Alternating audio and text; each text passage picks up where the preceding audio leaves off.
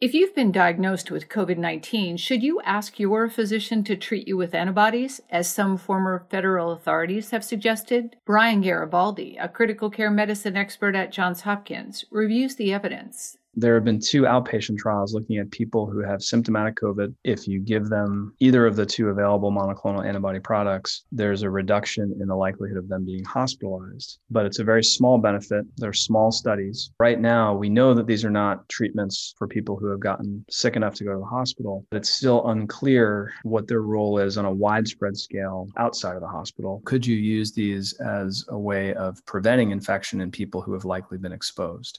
Another recent study found that giving antibodies to nursing home residents and staff did reduce the number who went on to develop symptomatic COVID 19 after they were known to be exposed. So ask your physician if you are a candidate for their use. At Johns Hopkins, I'm Elizabeth Tracey.